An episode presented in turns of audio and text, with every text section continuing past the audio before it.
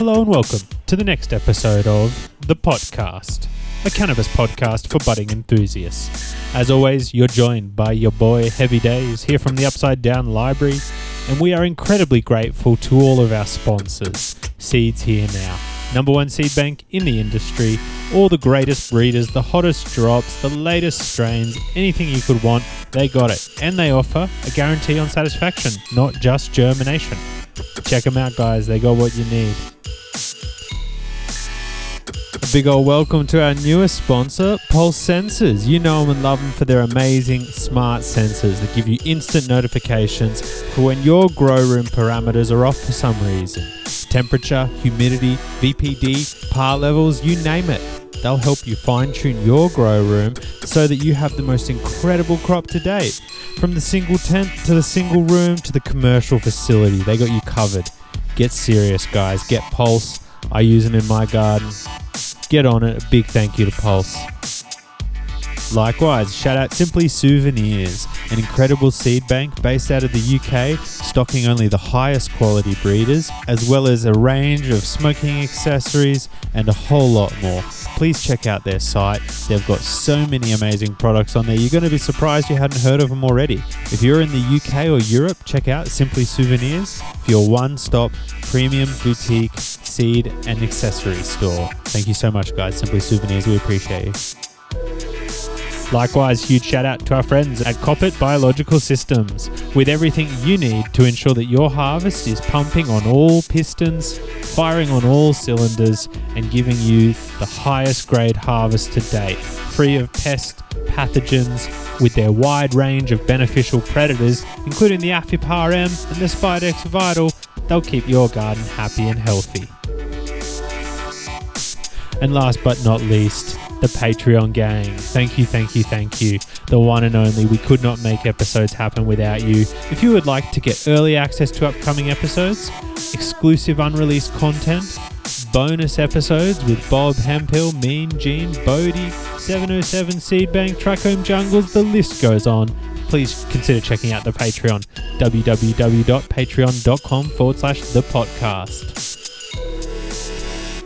On this episode, we are incredibly grateful to be joined by both C Ray and Scabby of White Buffalo Seeds. Legends of the Canadian scene, old school landrace preservers, hunters, appreciators, and heck, if you've ever had the Roberts Creek Congo, you owe these guys a thanks. Here to chat all things breeding, genetics, plans for the future, upcoming crosses, old clone history, so much more. Let's just get into it. So, without further ado, let's just get into it. Alrighty, my friends, we're back for another one. And today we are incredibly grateful to be joined by the crew behind White Buffalo Seeds, landrace legends in their own right, maintaining one of the most unique collections of cultivars I've seen. Thank you so much to C Ray and Scabby of White Buffalo Seeds for joining us today. Hey guys, hey everyone, how's it going? Nice to be here. The first question we love to ask all our guests What have you guys been smoking on today? Uh, we're just generally smoking some stuff that we just grew. Um, we're just testing out some of our new uh, hybrids. Uh, one of them is Irene Cross Original Haze. It's a really nice one. And another one is the uh, Congolese Cross Iraqi Pilgrim. Um, and some other stuff that we just harvested, uh, like Angola Red. What else have you been smoking on? Uh, I just rolled up uh, Angola Red and uh, Irene Haze, and I was peeking a little bit there, but we're we're coming into the zone. We're flying, gonna land right in there. Yeah. I am thoroughly jealous right now because as someone who loves sativas, but uh, like most people, doesn't have a ton of them hanging around to smoke. That sounds like exactly where I want to be. I was interested. I, I mean, I'm probably going to ask you a bunch of questions about all those varieties because they all sound great. But the first one would be the Irene Kush Cross the haze. It sounds like it's more leaning to the haze side, is it? That one's pretty uh, pretty balanced, I would say, because um, apparently the Irene is is a self like it's a self uh, progeny. So self progenies in in crosses tend to be um, tend to be you know reasonably uh, consistent in the uh, in the in the offspring. So yeah, the that one actually turned out really well. Like as far as uniformity from plant to plant to plant, um, we grew about uh, 16 females, um, so pretty good sample, and we ended up keeping about uh, probably a dozen of them to check out again, grow again. Lovely. I'm gonna have to ask you some more questions about your pheno hunting, but just to confirm for everyone listening, are we talking about the the Irene OG or a different Irene? Yeah, it's uh, uh well, I don't know if it's an OG per se, but it's uh, like a it's an OG ish plant, but it's like a Kush. Yeah. Does it have the weird buds growing from like the internode?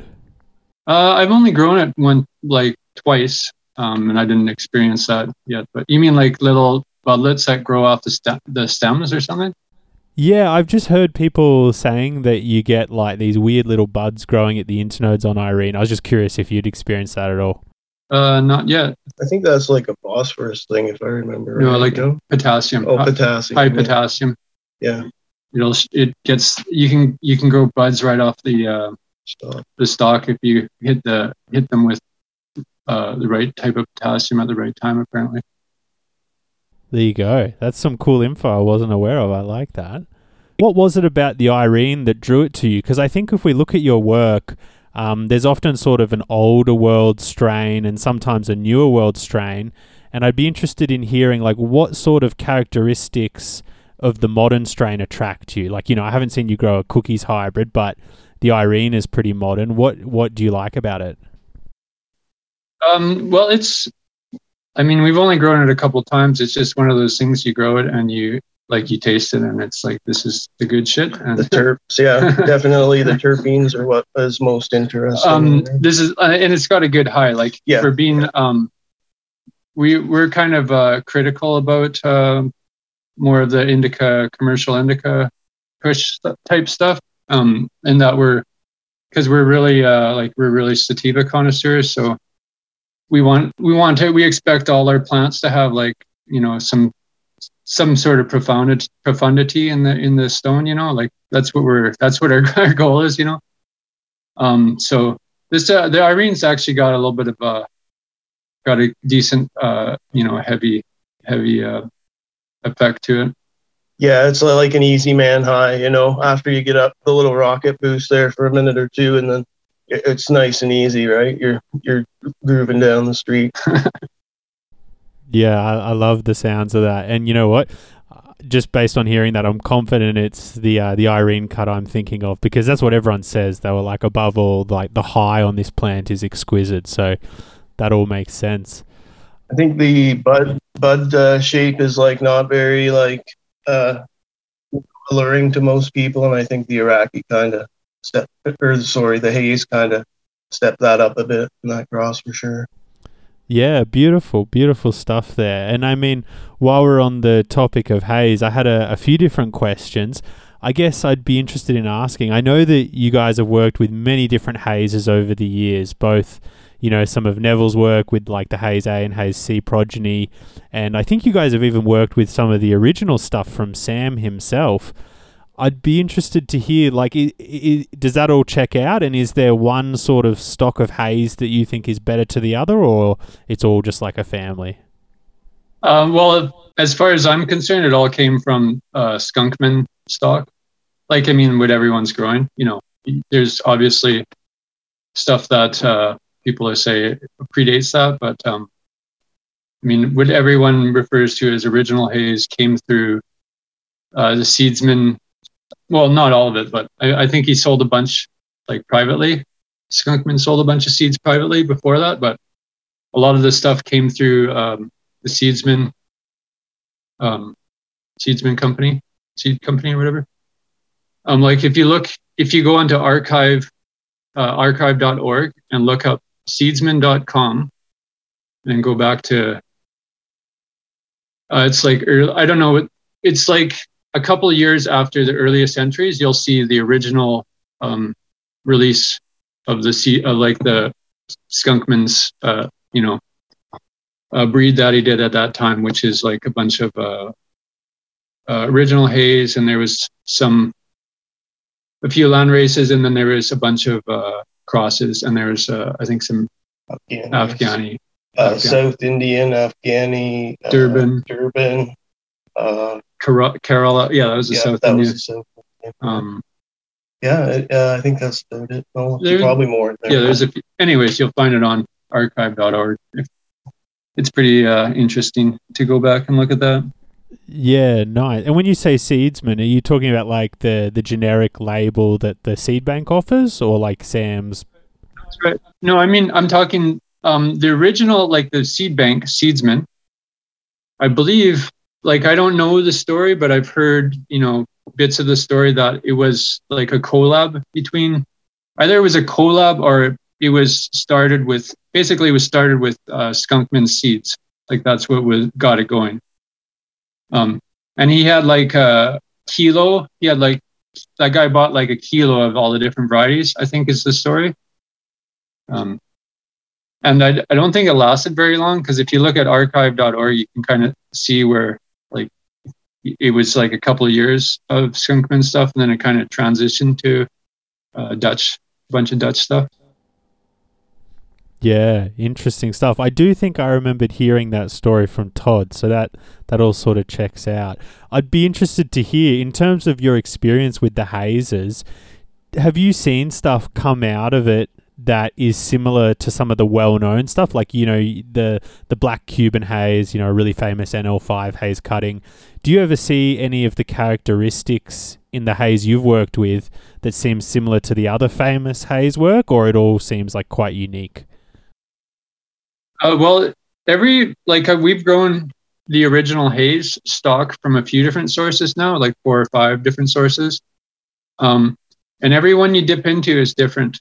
It all depends on because everyone started with a little a, a small subs, you know, a, a, a- sub selection of original haze. You know, they got 10, uh, 10 seeds or whatever. So based on on uh, luck of the draw, you know, everyone got a little bit, and then they selected, you know, certain things. Um, so there, there, there's quite a bit of variation um, in our experience, and like most of them are, most of them are not worth growing in, in our opinion. Like, uh, you really have to find the right uh, bag of seeds, um, and to get the to get the really good ones that are worth growing. Like most of them, like 99% of them, uh, most people would not want to grow. Okay, yeah, that's that's brilliant because it sort of parlays into the next part of the question that I was going to ask, which was that the impression I always got from the work that came from Neville's Haze stuff was that although he got like a small number of seeds or males or whatever it was from Sam, it seemed like the males he got ended up being pretty bloody good. Is that like your perspective on it? That's a good question. Like, um, I mean, I haven't grown. I've grown a few of uh, Neville's things, um, but uh, I mean, obviously they were good because they stood the test of time. Time, and we and we grow we grow some of that stuff. Like we have some NL Haze uh, uh, seeds that are good. So, um, I don't know. I can I don't know if like like I don't really know um, the difference. I mean, I can figure it out the difference between the A and the C male just because we've grown a little bit of both. Like uh, we haven't grown the C5 or the A5 cutting, but we've grown uh, C5 F2s and we've grown um, the A5 BX from Karma, BX1, I guess it was. Yeah. Um, so, you know, we have a rough idea. Um, there's definitely, uh, there are definitely very different males. Like the A5 is really savory um, and kind of charcoaly. That's what I get out of it, like charcoal and, and like uh, woody incense. Whereas the uh, the C5 side is uh, sweet, um, flowery, like perfumey. Well, pencil shavings. I wanted to say. Oh, wait, on that- pencil on the last on the Yeah. C5. Yeah. on the C5. Yeah, that checks out. I uh, I've been lucky enough to try both of those, and your descriptions fairly perfectly fit it. I've- smoked. I smoked a bunch of the stuff of, the, uh, of like a bunch of haze, like what they call haze in um, Amsterdam. Um, so I probably have smoked both of those when I was there because I was smoking stuff from like uh, uh, Neville's buddy, the uh, Steve. Um, he had some something, something, uh, and a bunch and, and a bunch of dispensaries at that time. Um, like I don't know. I, I assume some of them had the real deal, you know, like real deal, whatever. Uh, that they were just marketing as NL Haze at the time. Sure. So I, I don't know. I can't I can't confirm without going back in a time machine, but I mean, out of curiosity, I've always found that people tend to fall on one side of the fence. They're either like, I love the Haze C or I love the Haze A. And notably, a lot of the breeders I speak to, they all say the Haze A. They're like, yeah, that Colombian sort of vibe. Whereas I myself, I love the Haze C, that more Thai, floral sort of thing. Do you have one you fall more preference wise? I think I'm in the the C side of things. Yeah, I, I like both qualities, but yeah, see, Yeah, that makes sense.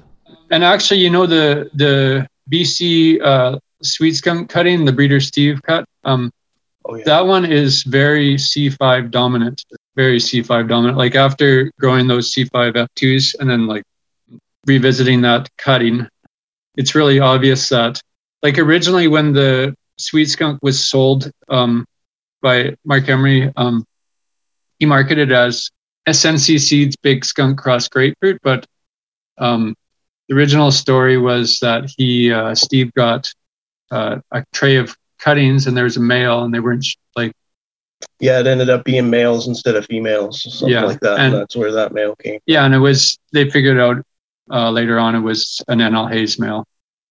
That made the sweet skunk. Yeah, that's that's definitely the story he told me, and it checks out. I I sadly haven't been able to try Sweet Skunk, but it looks like NL5 Haze, doesn't it? Oh yeah, it's very N- it's very uh, NL5 Haze Dom. Like You'll like it. It's a good smoker.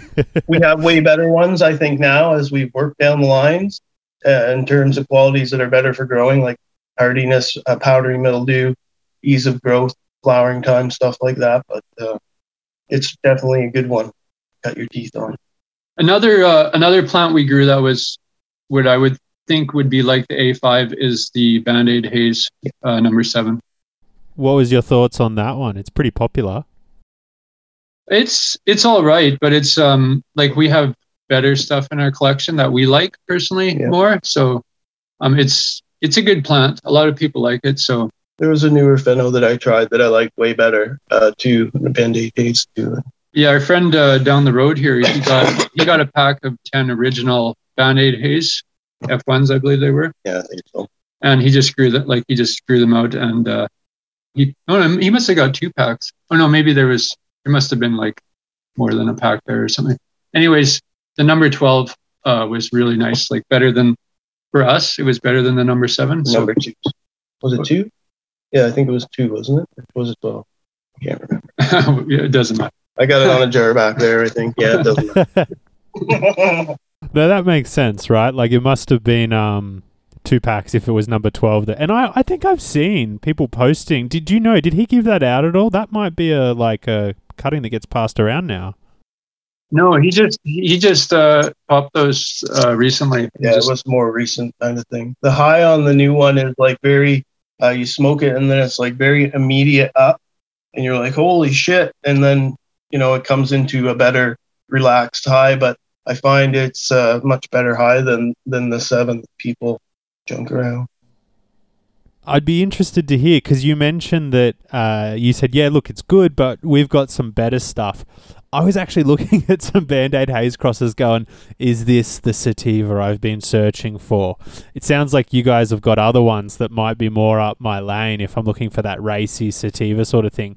What might be some recommendations from your catalog for someone like me who wants that sort of effect? Uh, well, everything. Yeah. we, we really try to, like, we really sample everything. We really go by the highs and the smells, you know, that's sort those are the things that we really go by. Cause, and we smoke, we like to smoke. So, um, yeah, that's something that we really try to, eh, eh, you know, in, involve in everything we do. Uh, personally, I enjoy the Colombian or the Angola Red, uh, Colombian Black Haze. Some of those were really awesome. But you, you find it in lots of different stuff that we have, you know, various mixtures. Yeah, everything we have has uh, been well tested, and uh, like we've gone through and made sure that it was um, up to. A, well, it's basically what we're looking for in in a smoke, and um, yeah. Interesting. Look, I know our listeners are going to heckle me if I don't get some more sort of indoor friendly ones out of you. What like for someone who's because that's the complaint I hear. Like I'm I'm like you guys, right? Like I'm trying to get people to grow sativas, and they always say, you know, oh, it's I'm growing indoor, it's tough. Do you have something that's like quite indoor friendly or manageable? Oh yeah, like uh, we have uh, Congolese cross Iraqi is actually uh, sativa dom, but uh, it's very manageable. Our um, Iraqi Pilgrim, we grew out uh, three packs, so like 36 seeds, and uh, there was two males in there that were semi-auto. That uh, there's a few more that were semi-auto, but there was two good semi-auto males that I specifically used in the pollination of those crosses. So they're very uh, like they're a lot faster. Um, yeah, I kicked down on everything for sure, and uh, it passed on uber good qualities to everything it touches. Uh, a lot that Congo clone is really easy for a sativa, you know, nine or ten weeks, and uh, you're good to go. So it satisfies most of the guys who are, you know, looking for something newer to try that's not so so long. Crazy. yeah. Yeah, the the Congolese is a very good um, commercial plant and most of the most of the guys that grow it commercially they cut it at nine or ten weeks. Even though you can like there's a whole range of you know you can cut it early uh, or you can let it go a little bit later. Um, but it is it's actually better terp wise in the early part. Like most people would prefer it at nine or ten weeks because it has uh, has more of the uh, lemon peel terps at the beginning. Yeah boot, boot polish lemon boot polish. Yeah good shit we're gonna get to the Congo later because I uh, I love that cutting. Thank you guys so much for that. But uh, I just want to loop back quickly to the Iraqi pilgrim stuff you were talking about, and you you mentioned um, that it was semi-auto flowering. Is do you mean that in sort of the way that some like I know that for example blueberries a bit like that, where it's like once it gets root bound, it just tries to flower. Is that sort of what you're talking about, or do you mean like in a true sense, it's a bit auto flowery? Uh, I have a very basic definition of semi-auto. It's semi-auto is something that that triggers and that it'll start flowering, but you can re-veg it. So if it's auto, basically you can't re-veg it. You can't you can re-veg auto stuff like with a bunch of techniques. Um, but semi-auto, like semi-auto, you can re-veg with uh, like pretty normal techniques. Yeah, time and size of bucket you know. Yeah, like uh, or just take cuttings, re-veg cuttings. Okay, cool. Yeah, that sounds like sort of what I was thinking. Like just, I, I guess some strains I'm familiar with fall under that category, and I just call them a bit temperamental, but worth keeping around. But um, the uh, the the Iraqi pilgrim is uh, it's what I would call a pseudo landrace. Well, it's not even really a pseudo landrace, but it could be a pseudo landrace because if you look at the description for it on Seed Heaven, um, the the guy that collected the seeds, he just he went on a tour of Iraq and uh, he just collected seeds from everywhere that that were that were good and put them in a bag. So it's like it's got a little bit of everything. So yeah, when we grew them, um, most of them weren't. They were they were okay, but most of them were not things we would grow again. Um, unfortunately, we found a good female and a good male, and and the rest is history. and we made F2s out of those, so we got what we needed. That's awesome. I was going to specifically ask. I, I noticed on the website that you did F2 it, and I was wondering, was that just to have like a bigger pool to select from, or was there like a specific reason you did that? Well, it was because it was good. That's the main reason to make more seeds. When you come across something good. Sorry, maybe I should be more specific. Was there was there a reason you didn't just use like an F1 male and you went for the F2 male instead? Well, the more inbred something is, the more uh, you're able to predict what it, the outcome is. So, I'm always trying to you know increase the predictability in the in the hybridization. So my goal is always to, um, if I have a choice between an inbred male and, and a not in, not inbred male, I'm always going to choose the inbred male, uh, unless there's some specific reason that uh, you know want to choose the other one. But yeah, it's always pre- preferable to uh, um, the male side of of your hybrid equation is always the one that has the most questions. So um, I like to use something that's inbred because then we have like we can you know if we have something that's inbred we've grown it before um, and it's relatively consistent from plant to plant then we have like an idea of what that male is going to be like more of an idea basically yeah, phenomenal. And I guess one of the sentiments you hear commonly expressed when people are talking about using inbred males is that the more inbred a line is, the more it tends to dominate the cross. Do you find that to be the case, or is it more like what you just said before, where it's just more predictable but not necessarily dominating? I think it depends on what it is. It really depends on what it is. Is it like some things that are like that are uh, blueberry? Blueberry's super dominant in hybrids. Um, yeah, definitely. Yeah, the blueberry vision was very when we uh, grew that out. Yeah, you could see the dominance like kicking down halfway or more all the time, and something uh, I didn't like preferably, but yeah, definitely a dominant one.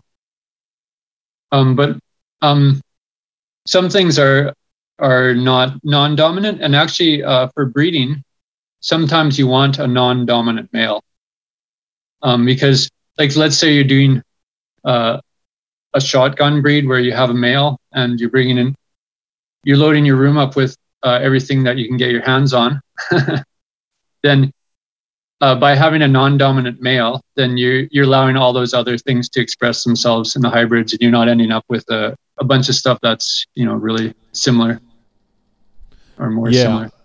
I think that's such a valid and valuable point because I always try to say to people, I think probably upwards of ninety percent of the time when the average person buys a seed, they're buying it for the mother. Like they want that clone only sort of mother, like most of the time. Of course, there's some variation, but uh, that's and that's why what you just said is perfect, right? Like if you've got a father that just allows the mum to shine through, then you can give people sort of the clone only that they can't get their hands on. Well, that's that's a tricky question yeah. because clone onlys are often like polyhybrids. They're just weird things that are not going to ever pop up again like sweet skunk, the plant we were talking about, for instance, um, we've tried breeding with that so many times, and uh, what comes out of it is never as good as the original cut. So we've just eliminated that from our breeding program at all. Uh, you know, completely. Yeah. Long time ago. So. Yeah, that's that's really interesting to hear. So I guess that ultimately you you refine your females you work with over the years to be ones that work well in the breeding sense, not just like it's a popular cultivar. Yeah, that's where we're always looking for stuff that um, works well as breeding, like in in hybridization. Um, like a good trait in a hybrid in a you know in hybridization is a plant that the hybrids are better than the original. And one plant that uh, is like that, is very reliable like that for us, is the the grapefruit cutting, the BC grapefruit cutting. Pretty much anything that you put onto it, um, if it's you know half decent, you'll end up with something cool that's that's going to be more fun to grow than than the grapefruit. And how do you find the grapefruit is in general? Because obviously it's like this popular strain. It's been around ages. Um, do you think that the smoke itself is good, or it's more what you said that it's like it's a good tool for the next step? It's all right. It's uh, like it's not uh, super um, potent or anything, but it's really nice. It's got a nice flavor. It's it's the kind of weed that a lot of people like to smoke because it's just it's like savor weed, you know, it's weed that you just smoke to savor it. And it's not like super potent, so you know, from what there's a lot of people that they don't want to get whacked out of their head. You know, they just want to smoke something that's really nice, that's got a bit of a relaxing high to it, and uh, it yields well too. Is the other thing. Yeah, it's a really big yielder, um, and it's fast. Yeah, fast. like they they used to harvest it at six weeks. Wow. yeah. I remember I used to be skeptical of the 49 day Cindy 99, but you got that beat. well, it wasn't. Uh, it wasn't necessarily, you know, uh, Good fully. Yeah. Our South Asian brothers. uh, it's the same in Australia. Um, out of curiosity, I, I've spoken to Steve in the past, and I said, "What do you think grapefruit was?" And he said, "I think it's just an Afghani." What do you think? And and are you friends with Steve? Because Yep. I noticed you had the grapefruit cut, and I was like, I don't think even he has it anymore. I my opinion is it's an NL hybrid. Okay. Yep. Yeah, we've known Steve a long time. He's a real good guy. Um, lots. He's brought lots to the table over the years, and uh, he loves to talk. He's got that big booming voice, and people like to listen to. him, You know. That is the best description of his voice, isn't it? Very booming. He's one of the uh, grandfathers. Yeah, he's like in the grandfather category for sure. you bet our respect. So I just want to link back for a moment. You were talking about the Iraqi pilgrim, and you, you answered this in the question that I think you sort of said you got it off a website. But our listeners are always curious to know where do you source your landrace seed from? Is it always sort of just haphazard, or is do you have like a go to method of trying to get new stock, like, or is it just sort of opportunistic? A lot of it is just random. Very random. Yeah, like um, some of like I I actually like uh, buying seeds personally. Like when I see uh, land races on on um, uh, the Real Seed Company, I like to buy a lot of stuff from them. And uh, like everything I buy, I'll buy three packs minimum because there's so much variation in that stuff um, that you really need you really need to dig through multiple packs to find stuff that uh, like to get a really good idea of what's going on there to you know and to figure out what you're looking for. Um, or you either that or you're really lucky.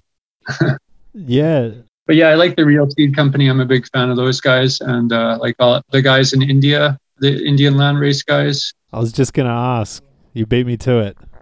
yeah. Um, we've got some stuff from them through other people that other people have sent us um, that we're going to be dipping into at some point Yeah, um, and a lot of people like random people uh, contact us and uh, uh, trade us stuff uh, yeah, it's like people from Angola, you know, that have lived there. Just get a hold of us, see our stuff, you know, send us a bunch of seeds to try, and uh, yeah, like lots of sharing back in the CW days, you know, lots of uh, sharing back then, you know. Yeah. Yeah. and lots and some of our friends uh, have been traveling around and they'll bring back seeds like our one of our friends was in kenya and he he took the last plane out before they shut down uh, like For COVID. yeah for covid and he had a bunch of seeds from he said yeah i got some seeds from some rasta um, in kenya Yeah, that's that's great to hear, and I think that that's sort of the way most breeders I speak to get their seeds. You know, it's sort of just like where you can. You mentioned the Angola, and we actually had a listener submitted question, and they were just curious. They said, "What's the difference between the two different Angolas you use?" I think one's the number thirteen, one's the number eighteen from memory. Uh, yeah. Uh, well, uh, well, smell and high for one, and uh, varying rate of intersex traits. You know. You want to explain how they how how where they came from Uh, yeah, they they came from. They were sent to me from uh, La Mano Negra's collection. His wife, Katerina, and uh, it was given to him from a guy who uh, sailed ships up the coast to uh, what was the name of that island? uh, capo verde Capo Verde, I think. Yeah, yeah, yeah. So like a sea captain from Capo Verde, I guess, gave him the seeds, and they were sent out to us after he passed. And um, and that guy was like uh, getting seeds at uh, like uh, um, places where they were uh, like oil refinery yeah, like places. the big oil refineries going up and down the coast, you know, and just collecting things that he had liked. yeah know. he wasn't like he was just buying he'd buy weed and get the seeds from coastal ports you know so he wasn't like uh, you know in the bush sampling all the plants No, no, and uh, most of it was like garbage. Like a lot of it was garbage, very uh, heavily intersexed, and uh, the thirteen was more earthy pea kind of smells I, I liked, and very little intersex, and uh, the uh, 18 was more of a citrus thing. Like it had a higher citrus. Like you get that citrus out of the 13 too, but it's like muted a bit. It's it stands out a little more in the 18. So yeah, I just decided to keep both of those smells around for future uh, projects. Yeah, nice. And like, is there a certain variety that the like the strain the effect is similar to? Like, you know, if you were to say like, oh, if you like Super Silver Haze, you'll like this. Obviously, Super Silver Haze bad example, but you know what I mean. Um, yeah, like I put it in a category called a spiritual high, I guess. Not to get too like wavy gravy or anything, but uh, uh, different people have different experiences with cannabis, and one of them is definitely spiritual. I'd say in the way you can connect to yourself, to that inner voice, right, kind of thing. And I'd say that uh, those uh, Angolas and like the Malawis and the stuff like that, it seemed to have that really uh, up high that's introspective and friendly, you know, not too racy. Yeah, we're always we're looking for stuff that's not necessarily racy, but more like a creative high, uh, a creative and like positive. You know, yeah, opens up your uh, heart chakra kind of stuff, like your heart chakra and your throat chakra and your third eye chakra, etc. Um, yeah, beautiful. I, I've always felt like they're a really underrepresented sort of sativa, most often sativa, and I've I like I think I probably haven't thought about this enough really, but I always sort of would tell my friends like I feel like there's two types of sativas. There's like the the one that annihilates you and makes you paranoid and just like oh what am I doing, and then there's like the real clear headed one that's sort of more like what you're talking about, where it's like you're not riddled with anxiety and you're like actually upbeat and having a good time and feeling like, hey, I'm really connecting with this actually. Um, yeah, definitely an underserved strain in uh, sort of a type of strain in our community, I think. Take turn some music up in my head. Like those are the kinds of things I look forward to. You know, the beat that's going, it kind of takes it. yeah, it. I like to um, I like to count the the number of different uh, ringing sounds in my head. if you get more like the, more than two or three different sounds, you know you're onto a good one. Yeah. yeah. That's interesting. I mean, um, I think Scabby just mentioned the Malawi. I mean, I did want to ask you about that quickly, just because you don't really see people outside of, say, like yourself and maybe like Ace or Cannabiogen really playing around with the Malawi. Where'd you get yours from? And how would you describe it to people? Is it like a haze or more like a different sort of sativa? The earthy African. Yeah, those Africans, they're not like long flowering sativa types. They're like in the shorter, like 10, 12 range, you know? Uh, so it's a bit more manageable in terms of uh, the time length. And uh, yeah, you can find some really really interesting things in there, but you've got to look through a bunch of seed and make some F2s. And but uh, to further answer your question, oh, yeah. we got the seed from um, La Mano Negra. Yeah. Yeah. So the same stock is what those guys use. Yeah. I was sent a big package when after he passed that his wife made up for me, and there was there there still is a bunch of uh, his old stuff in there. You know, we've gone through quite a bit of it, but uh, yeah, he, he had a really good touch, you know, and he had, with the plants. And uh, yeah, I definitely respect his collection, and I'm glad that we can share some things, you know, with the world.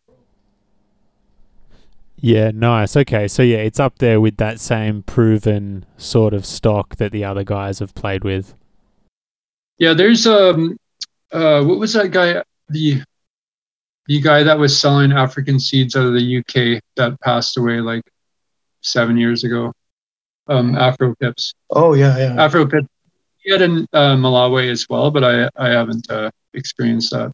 And it's like it's like all things. Um, when you get into those those types of seeds, you have to grow a bunch of them or be lucky to get the you know to get the really experience what what it is you want to experience. You know, to get to find the really good Malawi or or whatever yeah so if you're like a cash cropper this is that's not the kind of thing you're you're to want to like uh, enjoy it all but you know if you're someone who loves loves cannabis these are uh, important lessons to learn and important things to share and pass on you know or to youth yeah definitely definitely all right so take me back, guys. What was? We might have to get two independent stories here. What was your first experience with cannabis? Um, well, my first experience of wondering what cannabis was was um, in the late 80s. Um, I was in something called the Navy League Cadets, um, which was like uh, basically like Cub Scouts with a, a Navy theme. Um, and uh, I was in uh, the band, and uh, one of the uh, officers one day we're up there the band we're up there with the band, and he's for some reason he's talking about hemp rope, and he's and he said, uh, "Yeah, this hemp rope is uh, is made of made from the same plant as marijuana." And then he had this really goofy smile on his face when he said it. and my uh, I was I'm I think I was like 10 or 11 years old. And um just the way like the way he said this is like this is from the same plant as marijuana and had, and had this big smile on my face. I I knew there was something something about that. Um but it wasn't it wasn't until uh, I was in my uh like I I'm I'm kind of late to the scene. Um yeah, basically when I was around uh, 19 or 20 is when I is when I finally smoked it for the first time. And and actually the first few times I smoked it, I was it was um, it was probably just the particular type of weed that it just was not. You know, it wasn't that wasn't for me. But um, uh, once I once I um, found like I I made a new friend um, who was a big pothead, and uh, he properly introduced it introduced me to it when I was about 21 in uh, in Vancouver when I when I moved there for uh, for the second time. So yeah. Um, yeah. Okay. Well, when I was younger, I lived in a fishing village on the east coast, and we would get uh, bricks of hash that would wash up on the shore or out in, from the fishing boat boats that from runners that would go by. So we would go up in our little camps in the woods and get some hot knives going, and we we do these saltwater hash dabs, right? And uh, they were pretty gross now that I look back on it.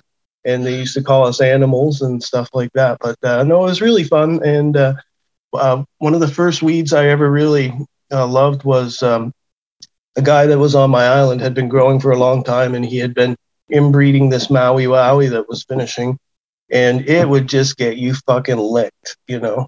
And um, uh, unfortunately, died in a car accident, and I never got to. As I got older, I never uh, got to get those seeds from him. But uh, I grew with him a year or two and learned some things, and he he put me on my way. I think I was maybe 14 or 15 at the time. But yeah, I knew that weed would be a part of my life. You know, like uh, you have the drinkers and the weeders, and as soon as you experience um, some of those uh, awesome highs, yeah, I knew it would be a part of my life. Wow, that's that's that's cool. You got that sort of mentoring so early on, and I think my new phrase is going to be like, "Don't tell me you're heady unless you've done a saltwater hot knife." that's great. That's cool. And it's one of those ones where it's like people will hear that and find it funny, but it's like it would have given you this type of high that you just don't experience anywhere else, you know, like as well as the set and setting, I'm sure yeah, yeah, definitely. And we were really close to Montreal too, so you you have a lot of different hashes coming. Like the east coast of Canada had it was all hash, right? So guys would go to work in the factories and they buy their quarter ounce or half ounce of hash for the week and mix it with their tobacco or whatever. You know, weed wasn't really a big thing on the east coast like it was on the west coast when I came to the west coast. You know, and that's changed over the years now, but that's just the smuggling routes, I suppose. Yeah, yeah, like hash is hash was traditionally not very popular in Western Canada, except for places that you couldn't get good weed. Like I grew up in the prairies, and uh, there was like I never saw weed when I grew up. I only saw uh, people doing hot knives. That was my only experience of like, or I, I would sometimes I would smell people smoking really rough uh, joints on the street, like and wondering what you know i was i would smell that stuff and wondering what the heck was going on there because that didn't quite smell like a cigarette but i never like where i grew up um i grew up with uh the uh motor like the um muscle car crowd, and we we weren't really big into smoking weed. we were into uh, heavy metal and uh, drinking booze, more or less.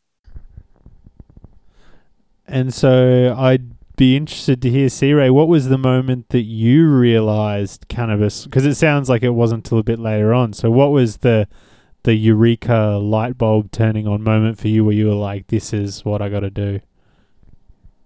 Um, well, initially it was just, uh, I was working as a machinist. So, um, it was for me initially, it was just a curiosity. Um, and uh, I just started growing. Like my first grow was under some step, under some stair, like a stairwell, and I made my own uh, fluorescent uh, fixture with like six little two foot long fluorescent bulbs, and it was like two foot by two foot square and maybe like two foot tall. You know, just hardly any space.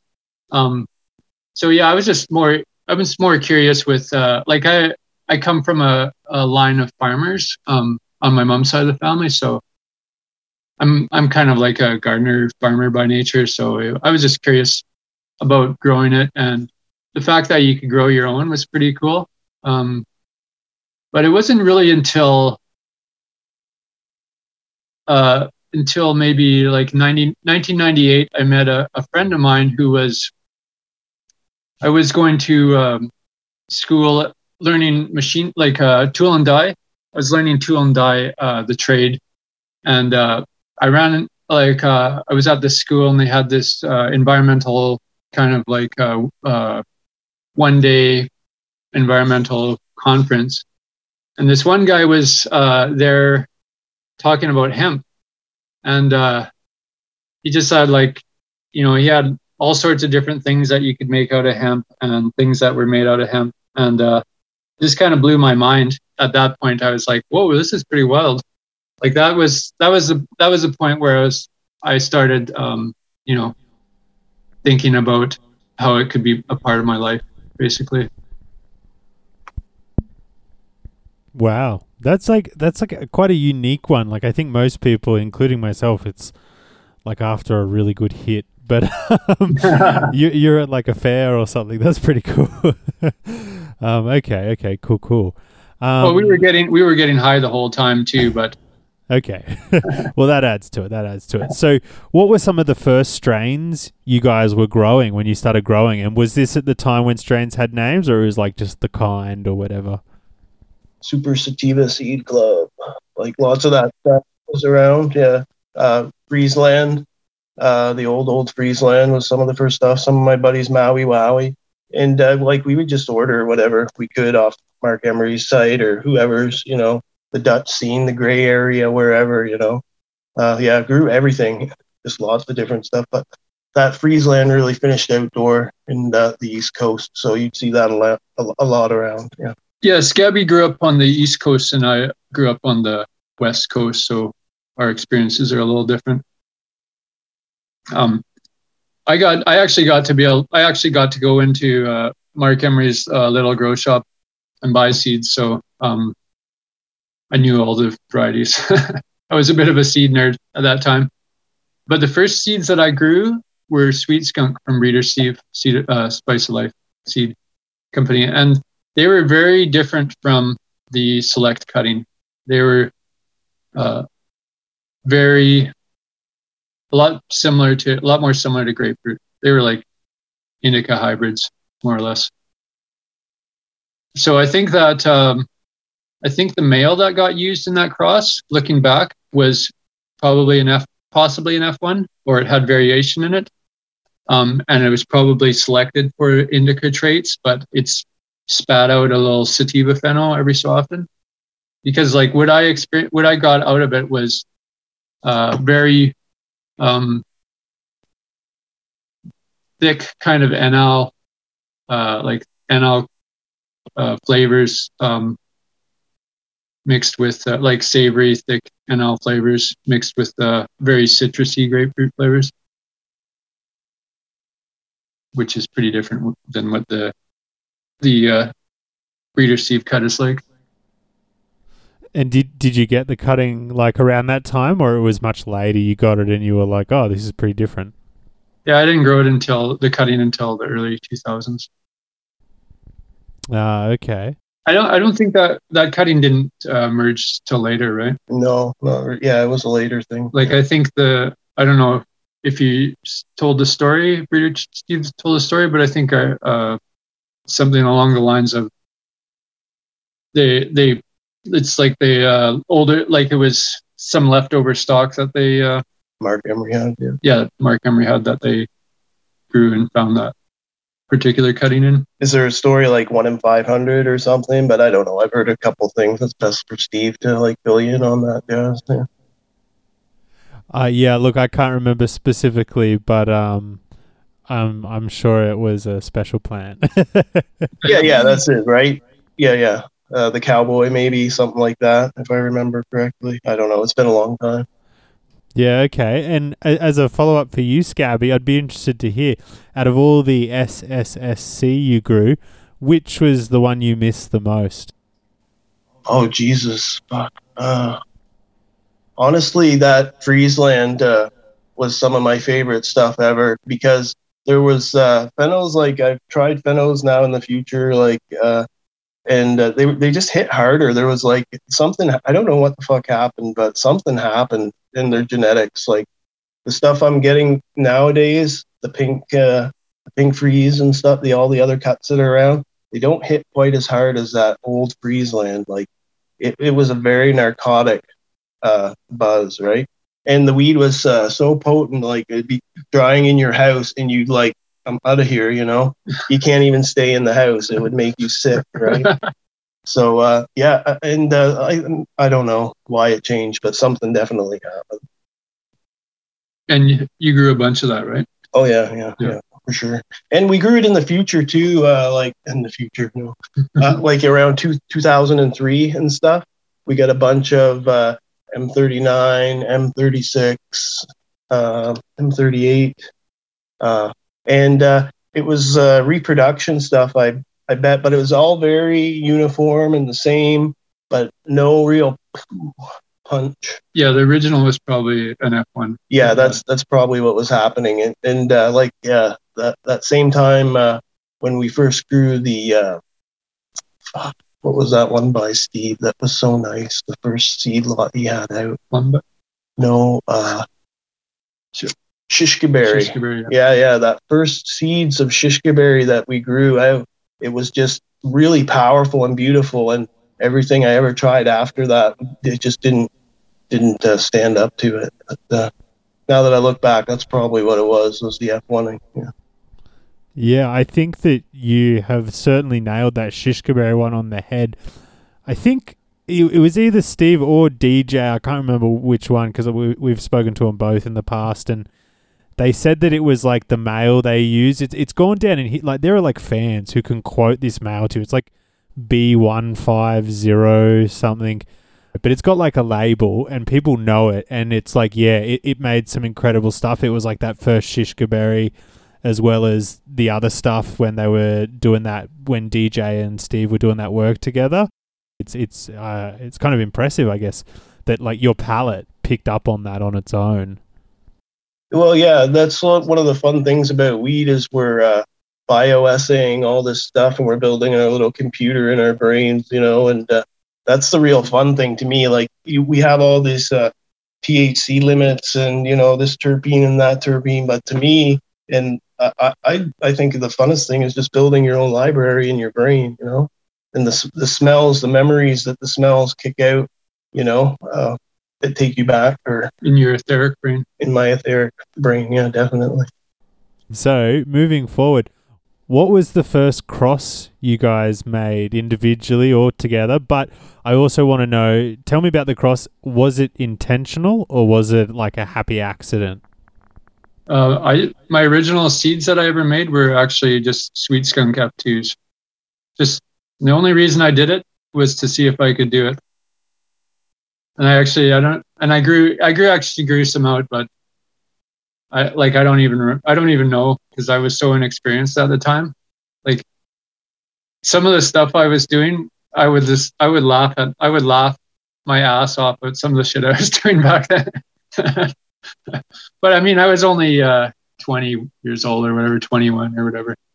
Um, and I, I was, uh, I kept to myself, so I wasn't, um, like, I wasn't in the scene learning uh, cannabis uh, cultivation techniques from other guys that could have taught me some good shit. I was like, uh, just reading gardening books. because I wasn't I wasn't that serious about it at that point, but I was um yeah, it was just a curiosity for me. Uh, some of the first ones for me, excuse me, yeah, would be like uh, unintentional stuff. Almost, we were doing a lot of guerrilla growing at the time out in the wilderness, and uh, like uh, it was very cold back there. So I would come back in the springtime, and oh my god, I had some seeds that were growing up, you know, from the old holes or whatever, right? Those were some of the first crosses. So they were like inbred Maui Wowie things that had been inbred for shortness over and over and over again in the in that season to get something to work. Uh, yeah. Nice, nice. And as a follow up, what was the first cross you did where, as like, I guess it's what was the cross you did where you looked at the end results and you were like, this is really good. Like, I need to sell this. And like, was that the first cross you brought to market, or was it just what? It was right. It was. It, we came through a weird time, like with prohibition and stuff. You know, we it was like a war zone, right? Like people were getting arrested everywhere and going to jail, and um, it it was just fun to make seeds and share seeds and get it out there, and you know, stick one up to the man kind of thing. But uh, I think it just grows into a lifestyle the more you do it and your aptitude for it. Like, you know, he's really into gardening and stuff like that. So it just, it's kind of a natural thing that comes about, I think, for both of us, really.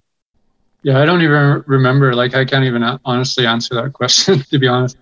Because I, I was young and I was just so, uh, so stoned. Like, when anything, anything that I can think about related to cannabis, I was just so stoned at that time. Like, um, there's such a difference between um, the reasons I was smoking weed for back then and like my experiences of it back then and uh, and now and like or you know in the present uh, era. so um, yeah, I was just uh, I mean just doing like just making a bunch of random stuff. And, um, but yeah, when um, when I started working with uh, when I worked with Reeferman, that's when uh, like I made a whole bunch of crosses, and invariably some of that stuff worked out, even though I was you know still not really fully understanding what I was doing, learning on the job kind of thing. We've heard many of people get such work experience, and I'd be interested to delve into that a little more. Like I know that you got your start with uh, sort of the Prairie Fire and Reeferman days what what sort of genetics were you working with? And um, as you sort of just alluded to, were you aware of sort of the popularity the work was going to go on to receive, or was it all quite a surprise to you? Uh, well, I didn't like. I didn't really know re- like Reeferman or of Reeferman. Um, I just met him randomly. I was living on the Sunshine Coast. Um, yeah, and I just met him one day, and he's we clicked, and uh, he said, uh, "Come work with me," and uh, the rest is history. And I just, uh, I was just a guy and I knew a little bit about growing weed and making seeds, um, enough to get by. And, uh, he basically, you know, set the agenda like, uh, you know, like I, you know, I, I hadn't, I was not part of that world of, of, making seeds and selling seeds. So yeah, I just, uh, just learned all about all that stuff on the job and, uh, you know, figured things out uh, just through trial and error. Um, and eventually, I'm you know we would get feedback uh, like from the seeds, and I've I've a somewhat somewhat of a good idea of what worked and what didn't work. but uh, I didn't get to grow out, uh, you know, all of that stuff, so I don't know exactly what worked and what didn't. But you can uh, like get an idea of some stuff that worked because people are still growing it. So you know, some things I know are good. so, what sort of parents were you working with, and did any of them leave a lasting impression on you, where you were like, "Oh, you know, that tie was really good"? Um, he had uh, he had his own seeds, and he had some seeds from Steve Tuck. Um, Marijuana. The Haruana guy, yeah. He got a he traded a bunch of seeds with Steve Tuck, so he had some cool things from him. He had he got like Nepalese and uh, a bunch of random. He had a bunch of random IBLs. He had like hash plants. Uh, Steve Tuck that he traded with us. Um, Tajikistani, Uzbekistan. There's like four of those uh, Middle Eastern hash plants, so I got to grow some of those. Um, I mean, a lot of it was uh, he was uh, more commercially oriented, like uh, like hash plants and stuff. So like that era, for me, the like the early BC days was uh, it was all about commercial plants, like wood plants, look good in a bag, uh, smell good in a bag, and uh, yield really big. that was that was basically the like a lot of the plants that were mass produced at that time. Um, there was a plant called Romulan that, or like uh, Joe Romulan that people are familiar with. That um, that uh, it uh, it's not around anymore because it was not a, a fun plant to grow, and it was it made a lot of small buds. Like it was like a like a sativa frame uh, with indica, little indica buds on it, so it probably was pain in the ass to trim, um, and probably not like probably just not a good sea of green plant, I, I imagine, based on the description that I've heard of it. Um, but yeah, it wasn't like like you see a lot of uh, Romulan stuff around, and um, our friends that grew Romulan say that uh, like none of that stuff looks like the original Romulan. Like the original Romulan that they grew back then was um, little rock rock hard buds that didn't get uh, any bigger than a than a like a jawbreaker, like really small round buds. And I remember getting the uh, like we bought some some jars from Joe when he was bringing them into Vancouver, and they came in half size jars, what we call salmon jars. The ounces came in half size jars, so it was super dense. It's like uh, form form cookies. You can get it pretty dense too, like it'll fit in a smaller jar. Um, so yeah, it was really rock hard stuff. But um, where am I going with this? Smelled like pine. Yeah, pine and and uh, uh, meat, really meaty. Yeah. And kind of like uh, curry, uh, lemon lemon curry. Um, Sounds delicious. yeah, it was really nice, really nice read. Yeah, I never got to try it, so I'm a little bit jealous, right? I'm there with you, man. I didn't get to try it either, but there's so many things we're going to have to loop back on. But seeing as we're talking about Romulan, let's let's smash a few out of the park. Do you have any idea or just any general guesses as to what the genetics are? You know, it's one that's so up in the air, and I just I don't think like there's a lot of things we don't know about, right? Like Chemdog and OG, but like a lot of those things we have an idea. But with Romulan, I'm like I just don't know. I think that's one that uh, the story went to bed with uh, the last, like the people that have passed away, Yeah, kind of. I think so too. because Yeah. it seems like there's a lot of like we've seen a lot of weird stories um, come out of stuff that we know the real story of. So it's one of those things where the story is so ridiculous that I just don't believe it. You know, like I don't. I'm highly skeptical of of the different stories out there. So I think uh, what is it? Leafly says that Romulan is derived from a Korean land race. yeah, it could be, but uh, like big, big, uh, big skunk, big Korean skunk. no, no, it's like Korean, and then they they added in Oh, Colombian. Yeah, yeah, and yeah, Thai. that's right. Way back in the '60s. Yeah, okay, yeah. and yeah. then they added in. Well, that's the story. They, it started off with Korean and Thai and Colombian or something and like every so often they would add in some stuff that was coming around that was good, right? And make And it then the- Yeah, and then they added in uh, uh, Afghani in the story. Um, and That's then they the and then they didn't. No, no, that's No? not the end. No, Okay. no, they didn't like the direction. So oh they- yeah, that's right. Yeah, no, yeah. So they added in more Colombian or something That's like right. that. Yeah. But yeah, apparently it came from Romulan, according to the story we heard. Port Alberni. Brace yourself. Came from a hydro store. Yeah. Boom. It came from the original hydro store on Vancouver Island. In uh, well, it was one of the original early hydro stores in uh, Port Alberni, and so I don't know who called it Romulan, but it was a plant that was circulating in that that community, which is uh, it's on the west coast of Vancouver Island, so most of the population of Vancouver Island lives on the east coast, so I guess it's a little bit uh, off the beaten track. Joe would have been working at this hydro shop at that time. Is that right? Yeah. Oh, okay. yeah. So, do you think the people who had Romulan back in the day did have the real Romulan? Oh yeah, yeah, yeah, yeah, definitely. I talked to Robbie about it. Uh, a vision creator. Uh, he grew lots of it when he was living down there in the city in the early days. You know, he had a couple houses of it, and uh, They had cut houses. It was one of the major cuts at that time. Yeah. It was circulating.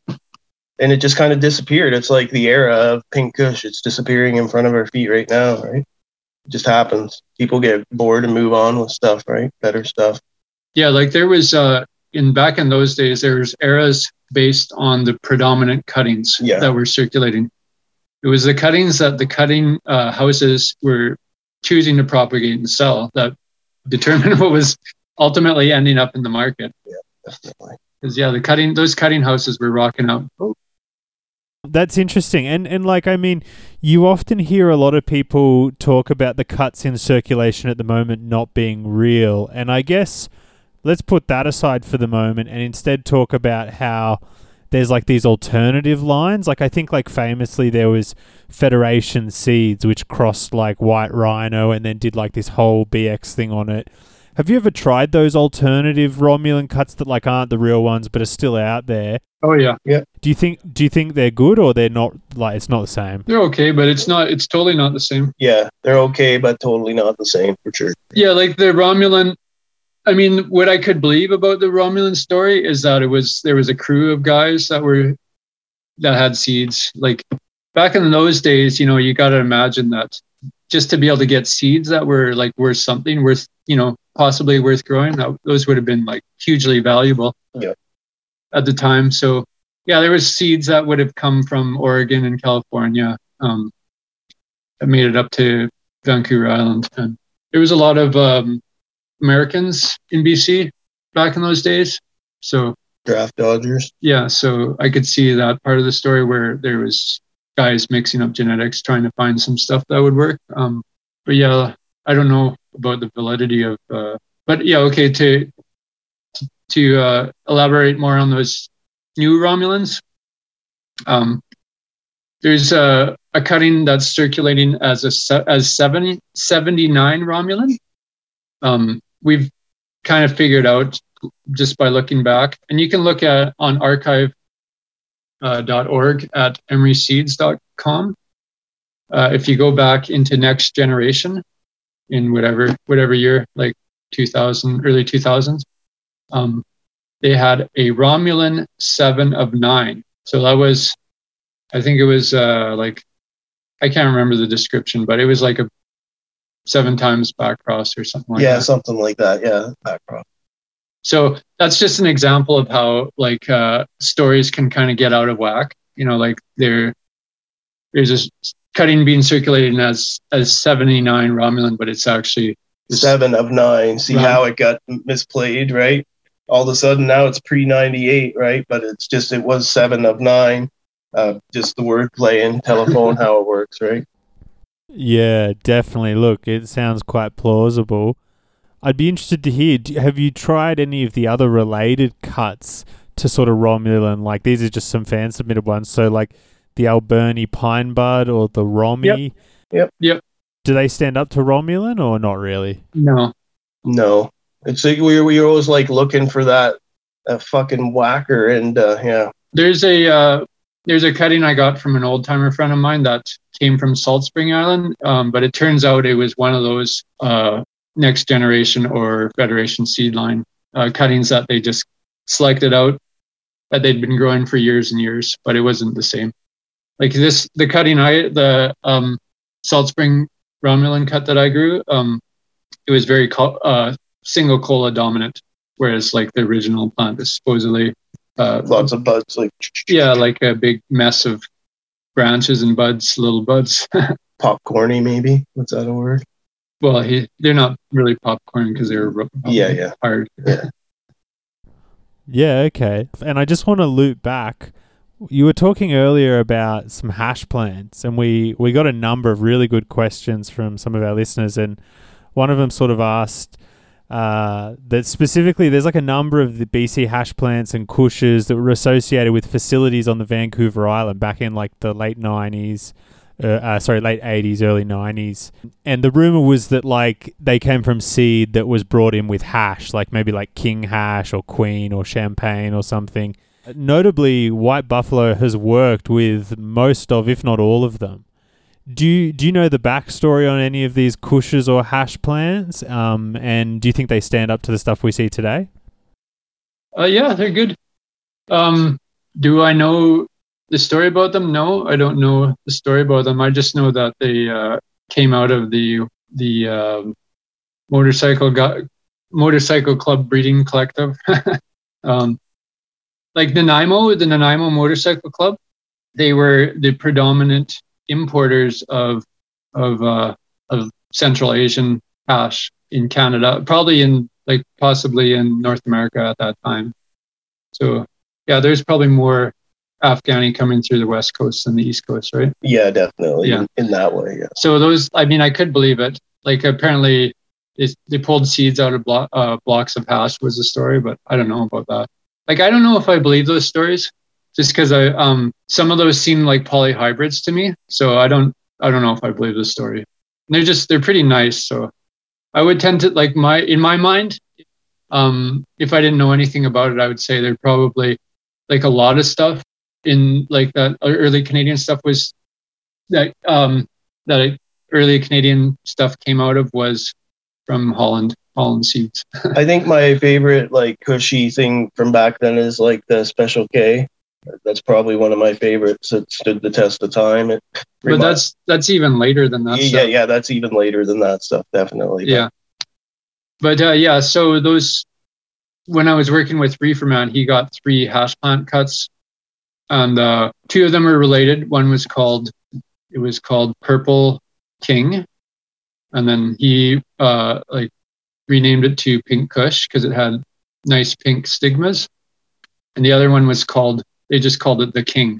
And like at that time i just knew they're you know they're related possibly related because they're both named king. Um, yeah.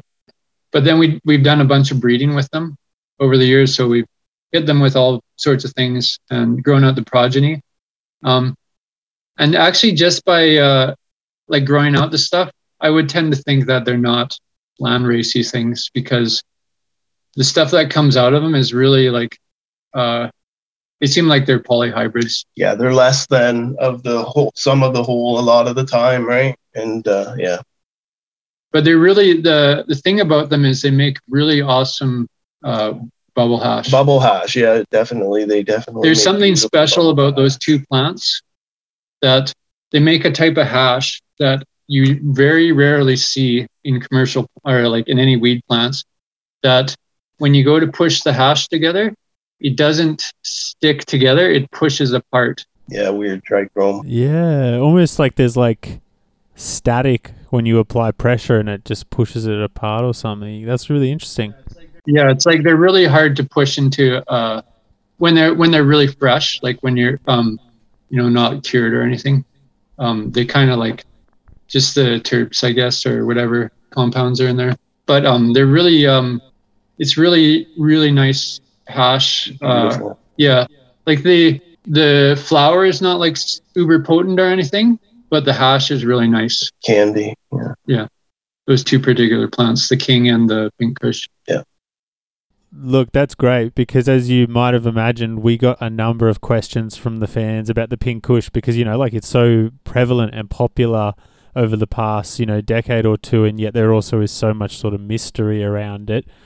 Just to confirm, are you saying that um, pink kush comes from a cutting that was originally called king and then he renamed it to pink kush and then there was another cutting and he called that king thereafter?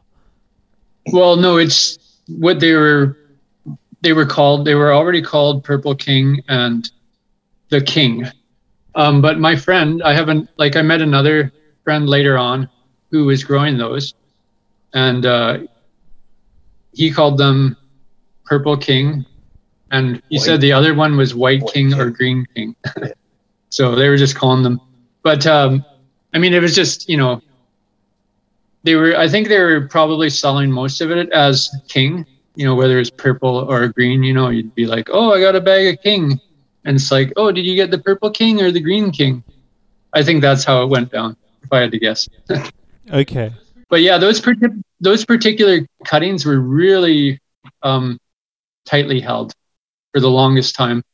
And so when Reeferman got them, he was probably one of the first guys outside of the circle to actually get them. And like my friend that I met later, he was also one of those guys that he said he would have gotten in trouble if somebody, you know, the wrong person found out that he was growing it. Wow. Very tightly held. Yeah. oh yeah, yeah. Yeah. This is like tight, tighter than tight. There you go. And like, if you had to guess the genetics, you said you think it's a polyhybrid of some sort. Do you think it's hash plant cross something or? It's probably like uh, if I had to guess, um, and like, like I said before, I have no idea. But in my mind, it would be a cross of maybe it could be a old world uh, hash plant that they pull that they pull out of bricks that they were hitting it with um, seeds that they were getting from Holland. Something that That would be my guess that they got something like Afghani or like they may have gotten some hash plant seeds from Holland and mixed it with, you know, what they were getting out of bricks. Or maybe they got a bunch of different plants out of bricks, uh, seeds out of bricks, and were hitting, like mixing them up. So I, I mean, I just can't say. I, but I do think that it was a polyhybrid. That's basically all I'm trying to say. Is I think it's uh, a polyhybrid, or both of them are. But yeah, after after doing a number of different hybrids with those king cuttings, um, it would seem to us that the the green king is the mother of the of the pink kush. Yep. Because when you hit the pink kush, you get way more phenos out of it, and they're like way all over, like all over the place. Like they're you'll know, you, it's like a really good um, it's a really good plant for finding uh, wild stuff because uh, like it spits out stuff that you wouldn't predict would come out of there. Yeah. But on the other, like on the other side of things, it's a, I would think it would be a really hard plant to inbreed to try and like uh, capture, you know, what it uh, what the cuttings like, unless you like uh, feminized it. To try and make a seed line out of it, I think would be fairly challenging. very. Okay. And out of curiosity, do you think it stands up to the stuff today? And if so, why do you think it's sort of falling off in popularity? Um, well, it is the stuff for today. Yeah, it is big and it's hard to grow too. I mean, it's not the easiest shit to grow.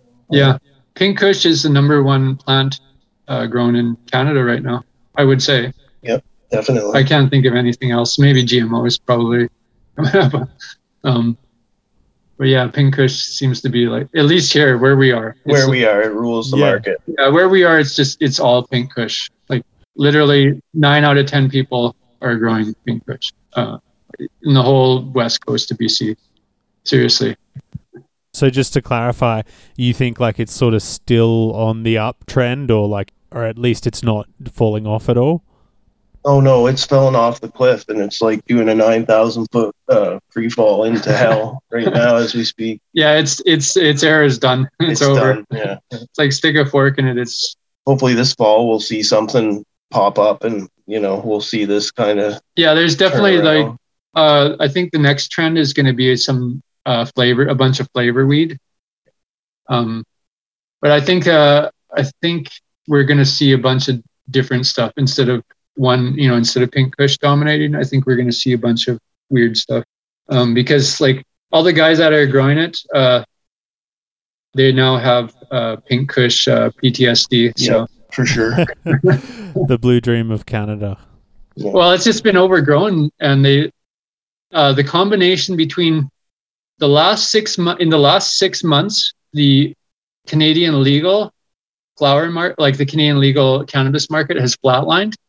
The sales have not increased. Um, so those guys are dropping all their prices. So they're like, there's like a huge war basically between commercial legal weed and commercial black market weed. So basically uh, at the end of the day um, there's too much pink kush and uh, the price has has to drop down to nothing basically because there's no one no one's buying it like they're like yeah i got like you know the guys that are buying it already have what they have you know they don't need any more and the guys that and farmers being farmers um when the price of a crop goes down Double down. yeah you got to double your double your production and uh so we're we're uh Seeing that. yeah we're gonna have obviously that's not that situation. situation's not gonna work out too well And out of curiosity, do you think the you mentioned like you know the next big push will be like fruity, flavorful strains? Any predictions at all? Do you think it'll be something that jumps over from California, or maybe something unique will come out of the woodworks?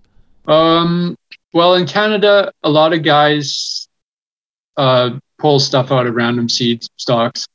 Um, and a lot of it is just like, uh, you know, BX, uh, whatever, or it's just, you know, a lot of it is name cross name kind of stuff. Um, you know, that's just, uh, it's got the right names.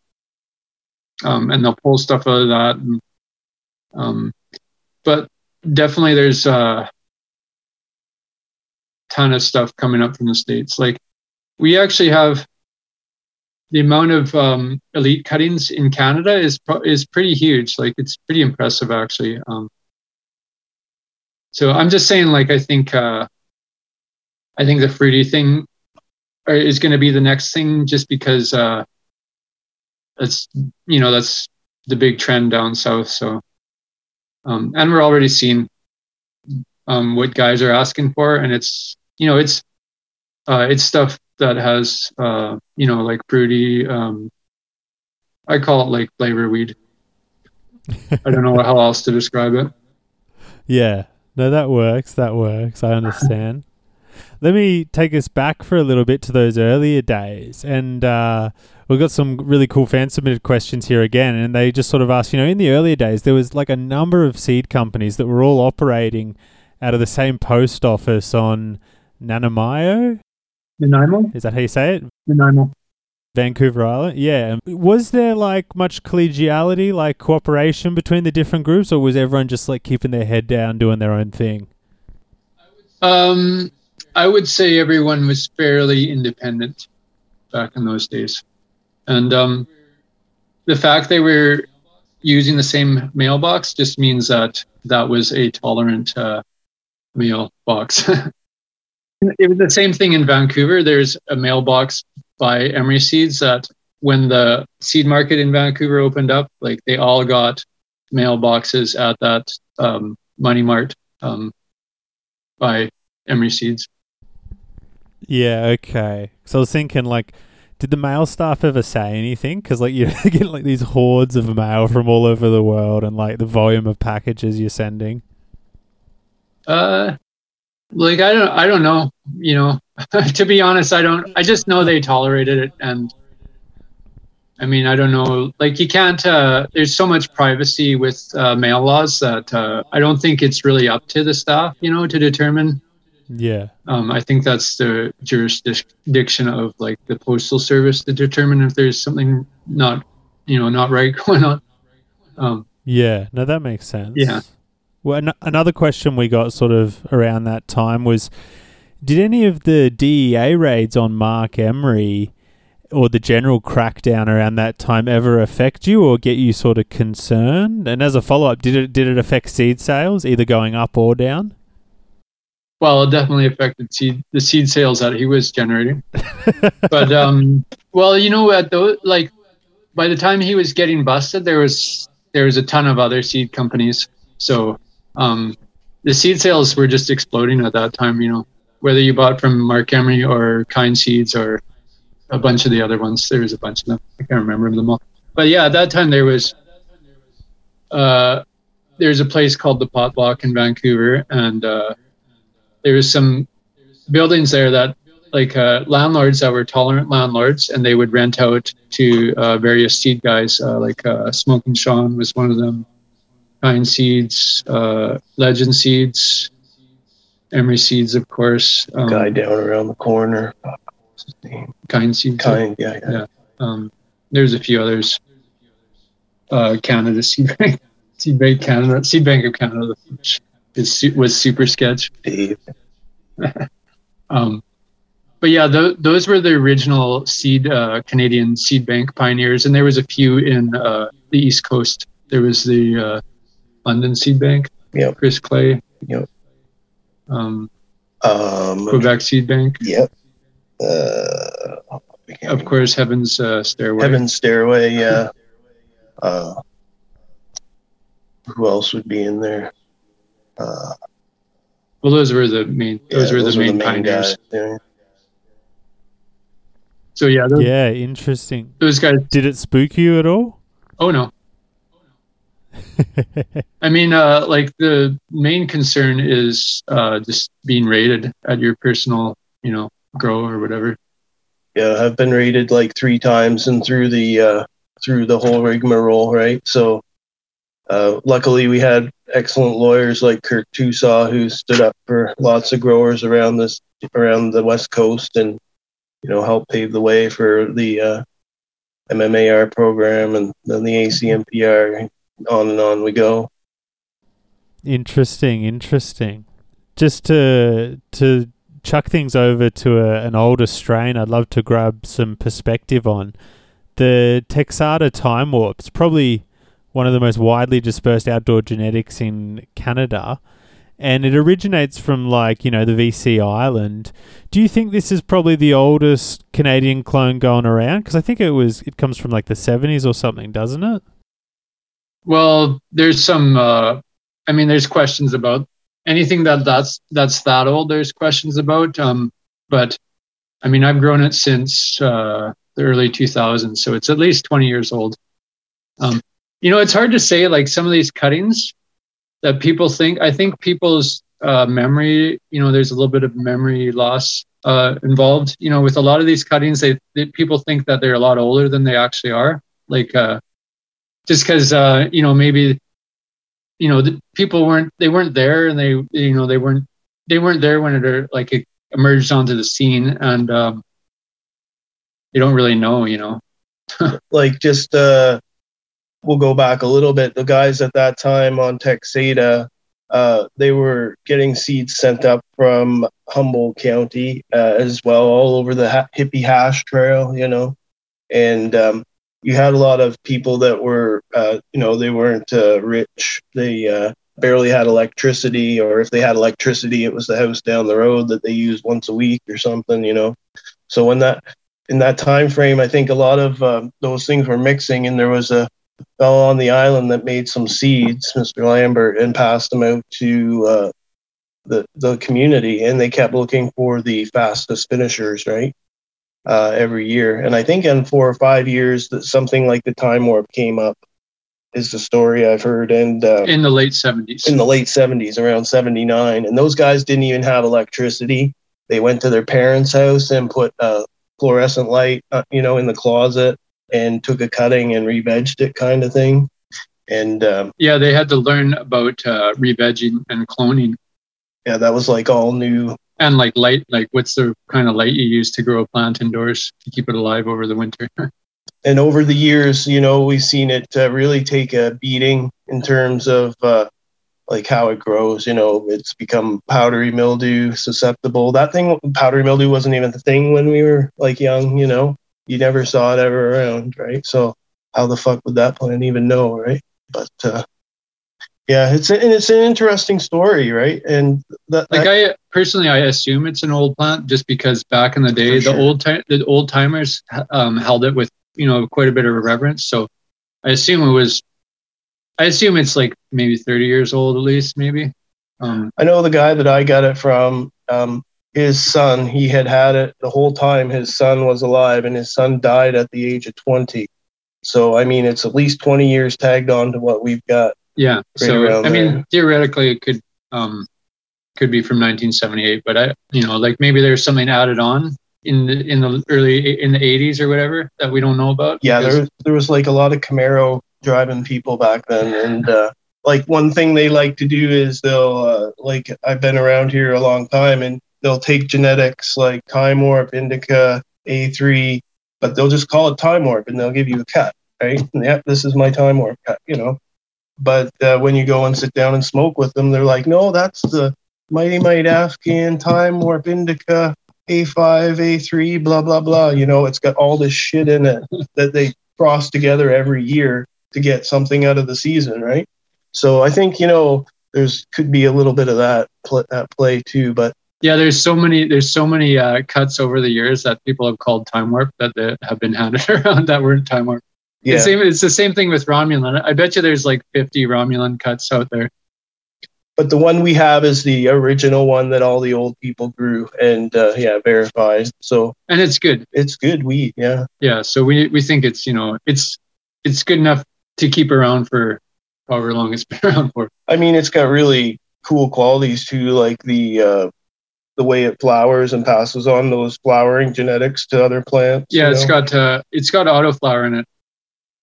So it it's it has autoflower in its genetics, but as a plant, it's a semi-auto plant. Yeah. So, so when it gets root bound, it starts flowering generally.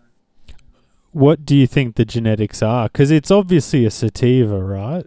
You know, the closest thing I've seen is uh, something called Nigerian Nightmare. It kind of reminds me of it, which is like an, a Nigerian hybrid. Um, it's it kind of seems like it could be something like there's some uh, African or Southeast Asian or who knows, like some sativa that's reasonably fast, you know, in in there. That would be my guess. That there's it's a mix of uh, something semi like something auto flowering that they mixed with something um, with maybe a little bit of Afghani, but maybe not. Not a whole lot. Yeah, Because uh, like that w- in those days, Afghani wasn't even really like not a thing. Yeah, yeah, it wasn't even really a thing until the 80s. So And uh, I like when I grow it inside, I see like a a plant that's Southeast Asian and Thai like, you know, and when it gets into the sun, it gets more of the hashiness of like something you find in the Middle East come out kind of a little bit.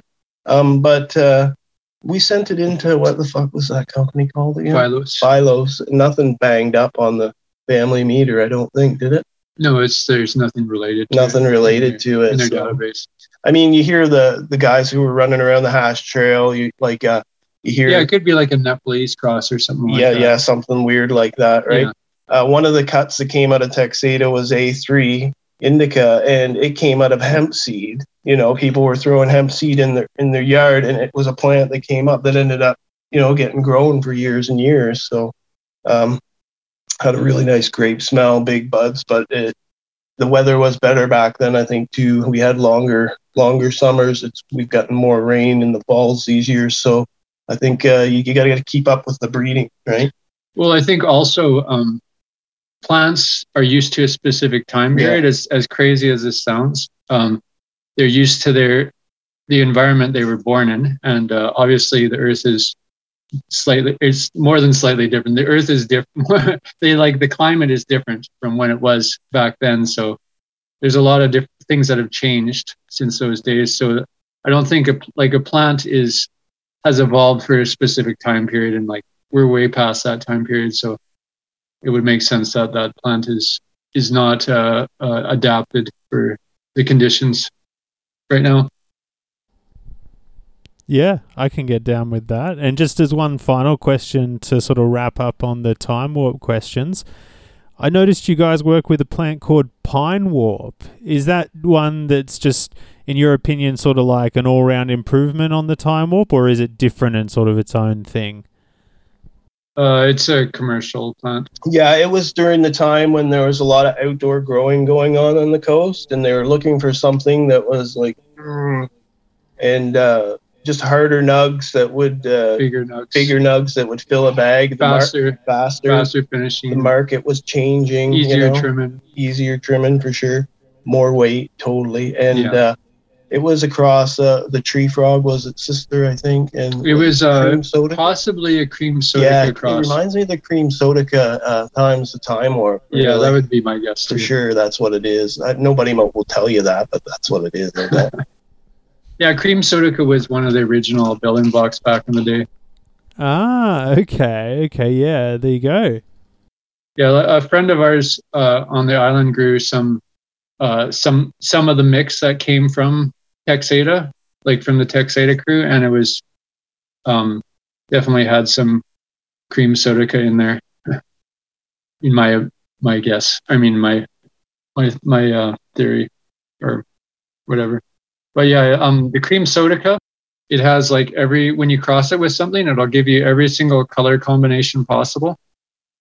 So that's kind of why uh, um, some of the stuff like uh, pine warp and tree frog has got some cool colors going on. And the original ones were like uh, baseball bats. You know, you could knock your friend out with it, like boom. You know, super thick and hardy, and uh, yeah, the pine warp was definitely an improvement on that. But the thing that sucks about the pine warp is it has uh, those terpenes that don't hang around a long time. So when you get into a bag of it, you know, two months down the road, you're like, oh, what is this? You know, bah, it's got to go first, right? And that's the way thing, you know, it was early, so you get a higher price for your weed. Uh, if it was in if like that three weeks earlier than the market, you know, you get a little bit of a bump. So people were always chasing that over the years, right? Yeah, because there'd be a, a drought in August. Yeah, there wouldn't be any weed around, right? We'd be out, and those days yeah. don't exist anymore. Yeah, so it, that was part of like how they indoor um, thing evolved is because there was this drought in August, and uh, to take advantage of that, you know, you want to run a indoor crop because like the price was, you could sell everything at the highest price, and it could be wet, and you get like thirty six hundred a pound wet. American back then. Yeah, right? yeah, exactly. So interesting. And another variety I wanted to quickly ask a question about was I noticed that you guys use a plant you call the Special Kush in the Special Kush Haze. What's the backstory on that Kush? Uh, that one is actually related to the kings. The mother of Special Kush is a plant called Queen, which is somehow related to the kings um, and crossed with uh, an Afghani. Yeah, the, it's uh, Queen Afghani, and uh, by Vision Creator, yeah, and uh, it's a really good Kush. That's, uh, I mean, we we smoke all the American things that come up, and it really it is complex. It hits hard, and it always has, right? Yeah, it stands up to most anything indica that you can grow. Yeah, for sure. I noticed on your site you've also worked with an X18 plan, and I wanted to hear your thoughts on some of the various Tom Hill lines you might have worked with, because I think you see a lot of DC, like deep chunk stuff around, but you really don't see much X18 or like Pine Tar Kush stuff. What's your thoughts on his lines? Um, they're very uh, consistent. Yeah, definitely. Um, yeah, the the pine. I think the pine tar and the X18 came from his father. There was those were his father's, the the chemist. Yeah. And the deep chunk was from Tom Hill, if I recall the deep chunk, I mean, the X18 out of those three, like I've grown all three, the X18 seems to have the most, um, the best flavors. And uh, um, it seems to be the most commercial, like the better yield out of all of them and more um, vigorous, the most vigor. Like that was the problem with the deep chunk is it's the ones I grew anyways were very, they're highly inbred. So they're uh, very slow very slow vegging. I think the pink. I, I don't. I can't really like. I can't remember the pine tar kush, but it was very uh, inbred too. Um, and you know, what? interestingly enough, the pine tar kush, if you've ever grown it, it, it's one of the few plants that reminds me of pink kush. Your listeners, wow, that have grown pine tar kush, it's fairly similar. But I I haven't grown it for a long time, so um, I don't really, I can't really say much about it, but I can say that the the X the X18 is really nice. Um, it's got a nice high. It's not like super potent, um, but it's really like it's got pretty good potency. That's cool. And did you ever see the? I always read about this fabled green apple pheno. Have you ever come across that in the X18? Oh yeah, yeah. There's lots of those green apple and uh, pear, and uh, like uh, gin there's like gin in there. Yeah, they're pretty common actually. Those phenos. Oh, yum! I got to get into it. Yeah. Here's a random curveball question I've got for you guys. What are some of the more rarer narrow leaf varieties that you think the general public are not particularly aware of in terms of like the quality of the effect or maybe the unique nature of the effect? Are there any things that you think are a bit underrepresented? Uh, well, I think first to preface that question, we need to we need to like look at um, the various land races, what they are is they've taken regional seed stock and applied a, a generic name to it. So, in truth, there's like each one of those has infinite vari- versions of it with a general theme within a general theme. But um, as far as answering the question, what are some things that I think everything, like except for the like the real old timers, um, I think everything's uh, been you know miss been missing for a, a long time. Like uh, Yeah. I mean, all that's you can find good stuff anywhere in the tropics. It's just a matter of finding the guys that kept the you know that knew how to select uh, good the good shit from the bad shit. The fucking the good flower from the hemp. Yeah, so like it can co- the good shit can come from anywhere in my in my mind. Yeah, it's more like a land rave than a land race in my mind, right? Um, yeah, that's the that's the word I like to use in my brain. Yeah, land uh, land race is kind of a it's kind of a, a controversial term to use Sure is. in Yeah. the Do you mean like in the sense that it's just like so widely misused? Uh, well, it, to me, the word landrace means uh, plants that are selected by the by the land um, without really, really without human intervention. Because when they're like the breeders, the old school breeders, when they're breeding wheat or whatever, they would go out into the land and they would get they would do their selections from the land races. Yeah, interesting. So, what would you call like a strain from like that a certain Afghan village has worked for, you know, however many years historically? I would call that a uh, heirloom or a regional cultivar. Yeah. Cultivar is meaning something that's cultivated, and they're like intentionally selecting seed. Yeah, okay. Um, it could it could have it could have aspects of a land race, like the pollens coming over from the land. So yeah, it's basically heirloom. I guess yeah. I mean, yeah. In my mind right now, I'm thinking maybe that is a land race. You know, if it's got pollen coming over from the land, it's got the influence of a land race. Um, um, but if they're like somehow managing not to get cross pollinated uh, from the outside, um, like if you were, let's say there's an area uh, of Afghanistan or Pakistan or whatever where it's only just farms, where there it's like so dry that you can only uh, grow your your weed plants in certain spots and it's all being farmed. Yeah, then that's that could be uh, a bunch of different heirlooms um, with some slight cross pollination, or maybe uh, extreme amounts of cross pollination. Yeah. Pretty interesting to talk about, though. I mean, to like to think about. Yeah, how far do you go? I mean, uh, it's really funny though, right? Yeah. Um, like I, I find it interesting how uh, the cha- the terminology is constantly changing. Like, uh, you know, is this cannabis sativa? Is this uh, is this a narrow leaf drug cultivar? It's hard to like. It, there's a lot of uh, you know different changes in the, nomen- the like nomenclature that have happened uh, in the recent history. Yeah, definitely. And I was gonna even say, like, I I agree with um many of the sort of ideas you just put forward.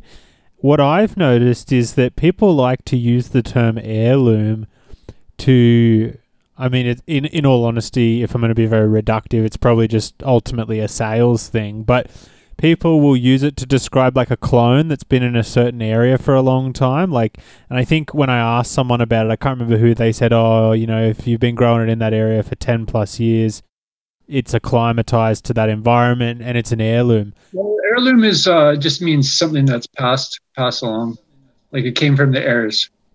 It's a loom that came from the heirs. The thread was woven by the loom that came from the heirs. I like it. I like it. Um, so, I mean, you can call whatever you want a heirloom if it came from someone else I was hanging on to it because it was good. You know, I mean, in my mind, anyways. That's what matters is that the people are doing the things that they like and keeping them from generation to generation and year to year. You know. Yeah. And I do believe that clones can acclimatize because uh, every time you grow it, um, the plant is always adapting. And where you select the actual, the, the, the particular part of the plant where you select your cuttings from will actually have slight variations in genetics. So uh, if you take a cut from the top of the plant, it'll be uh, more. It'll have more silica um, dominance. To the top and the outside of the branches is more silica dominant.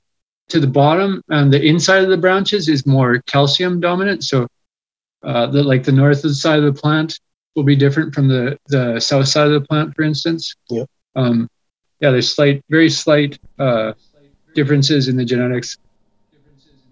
That's really interesting stuff. You don't hear that talked about very much. I, while we're talking about slight variations in genetics, I, I forgot to bring it up earlier.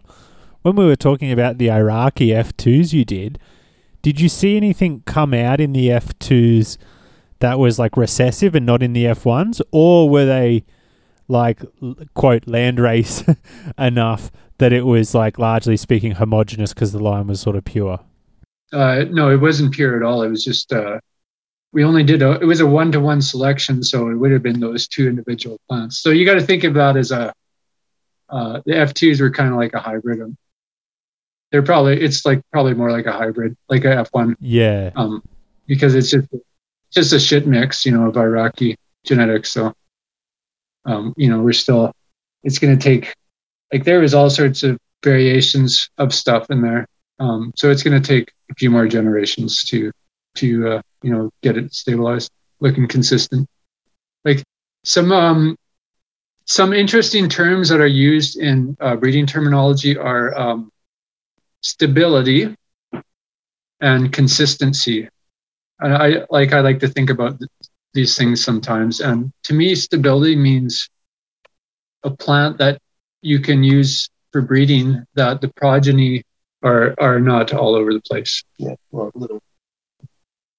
But a, a lot of you, a lot of people use the word stability to mean plants that don't don't uh, get like herm flowers.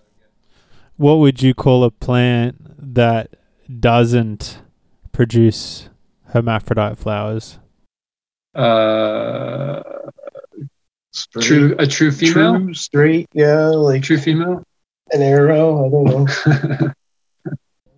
It, it's interesting, isn't it? Because like I, I have this discussion in one form or another with lots of guests because there's it's not just in this particular example. It's it's replete throughout all of our nomenclature. People misuse it, and I guess it sort of all boils down to this issue of like, you know, because some people like to be like. Oh, an indica is actually is meant to mean Indian, which is sativa, and you know, like they they go through that whole sort of thing. What does it do?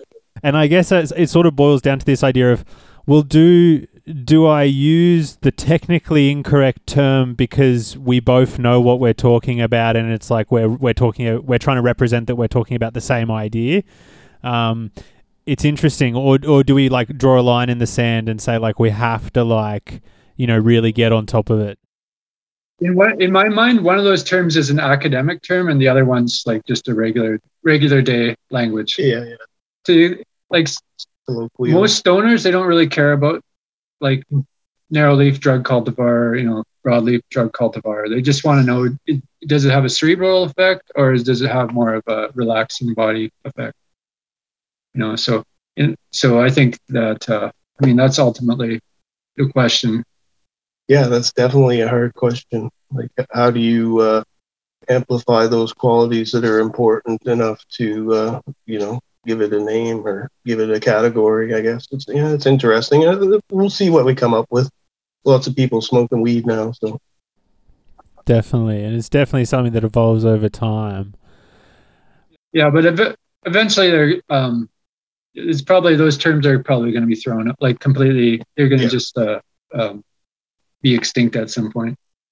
Just because like it just it won't make any sense at some point um, because everything's you know everything's hybridized and um, there's just so many variations that you can't just like slap a label like this one's indica, this one's sativa. Um, Mm. but I think you can definitely say like this one's got more cerebral qualities. yeah. That's the way I like to do it when I'm bioassaying is like, uh, you know, the qualities that you like as a person, how does that reflect out in a plant, you know? And um, depends what kind of person you are. If you're creative, you're mathematic, you're whatever, you know. Uh, so like, uh, it's just, uh, yeah, it'll be interesting to see. I fucking lost myself. About it. Can edit that out. I give up. Um, but yeah, another thing about it is, um, sorry, you, you fucked me up. Sorry. um, another thing about it is, um, um, with the new all these, like we bred out, not us per se, but the community has bred out all the alternative cannabinoids. So as we rediscover all those alternative cannabinoids, we're going to have to come up with uh, new definitions for things like, you know, what is what does CBC bring to the table? What is uh, um, THC. THCV? Like, you know, when when we start having more complex uh, combinations like THCV mixed with uh, high THC, with you know, if you had like the uh, relaxing the non-cerebral terpenes uh, mixed with THCV and high THC, what's going to happen? You know, like, um, and then throw in some CBC, like uh, like a big shot of CBC or something like that. You know, um, we're we're going to be moving into uncharted territory. Definitely uncharted territory. Like we're only dealing with two cannabinoids right now, or you know, for the most part. Yeah, look, it's it's going to be wild and wonderful, and we've had a range of different uh, predictions in the past, including um, people won't even be smoking weed in the future. It'll be all produced by yeast, and it'll just be like cannabinoid infused beers, and that's all we'll do. So, so some interesting uh, ideas for the future. I just wanted to quickly bring us back though to the past for a moment. Well, it's it's the present, but it's also the past. I know that in the past you guys had um, ran some ads in High Times, and I was interested to hear like what's your thoughts on High Times now versus in the past, and specifically. Do you think it has any sort of real value at, at this point? Um, I don't think it had much value. Um, you know, other than uh, it was something for people to, you know, Get stoned and look at, right? or just it was just something in culture to Yeah, bring yeah, the yeah. cannabis culture. Bringing in that question into the mind of more it's like uh, to me, it's like uh, national. No, it's uh, National Enquirer. The the the news the newspapers you see at the at the grocery store in, in the lineup you know like uh, with like uh, kanye west did this and etc you know. It's it's it's a it's a it was a delivery vehicle for advertising. Like let's be let's be straight.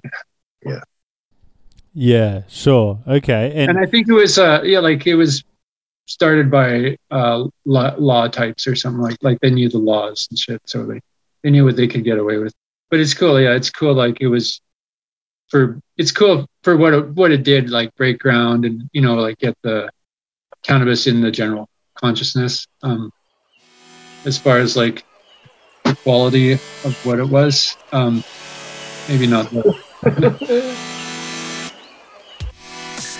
and there you have it, gang. What a killer part one.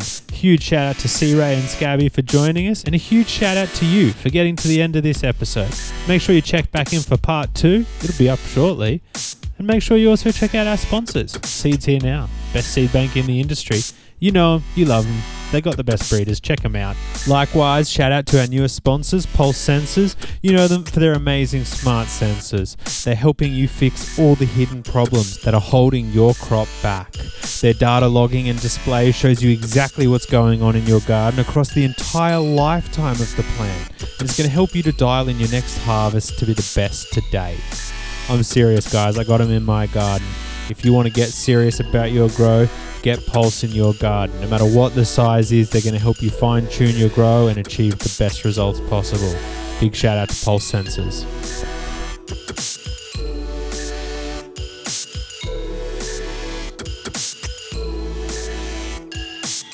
Likewise, shout out Simply Souvenirs, an incredible seed bank based out of the UK, stocking only the highest quality breeders, as well as a range of smoking accessories and a whole lot more. Please check out their site. They've got so many amazing products on there. You're going to be surprised you hadn't heard of them already.